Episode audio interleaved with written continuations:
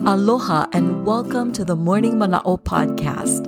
My name is Luana Kava'a and I'm honored to share this space with you.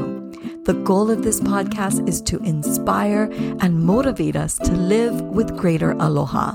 I invite you to start your day with Morning Mana'o. Listen, learn, and live aloha with me. This is Morning Mana'o episode 21. Mahalo for starting your week off with me and Morning Mana'o. It's Po'akahi Happy Monday.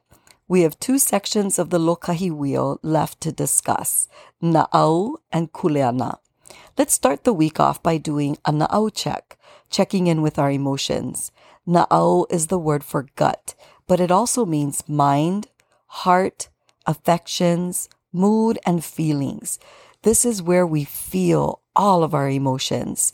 Take a moment right now and place your hands on your lower abdomen, your na'au. Close your eyes and check in with yourself. How are you feeling? What emotions are surfacing? Now bring your hands up to your heart, your pu'uvai, and place both palms over the heart. Take a few deep breaths in and out and listen to your emotions. What is your mood? Are you feeling happy and content or sad and overwhelmed? The first step in managing our emotional well-being is awareness.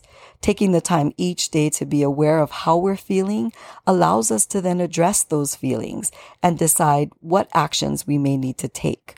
Emotionally healthy people are able to control their thoughts, feelings, and emotions being emotionally healthy doesn't mean that we don't experience pain and problems.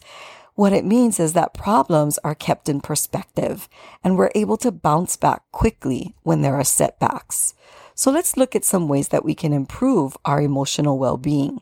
Starting off the day with a simple na'au check, like we did at the beginning of this episode, is a perfect start. We can be proactive by consciously making an effort to manage our stress levels and strive for more balance in our lives. We can learn to respond rather than react. I'm still working on that one. Remember the self care and pili uhane practices that we talked about. All of these little things help us to build our emotional mauliola, one of the greatest attributes of emotional well-being is knowing when to reach out for help. There are people around us who have gone through experiences similar to ours and are ready, willing, and able to help others. So check in each day, practice regular na'au checks, and together we can increase our ability to manage our emotional well-being. Mahalo. Thank you for listening and learning with me. If you enjoyed Morning Mana'o, please consider liking and sharing it. And let's stay connected.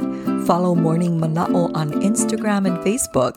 You can also visit luanakava'a.com for more information and additional resources. Ahui ho. Until we meet again, keep the spirit of aloha in your heart.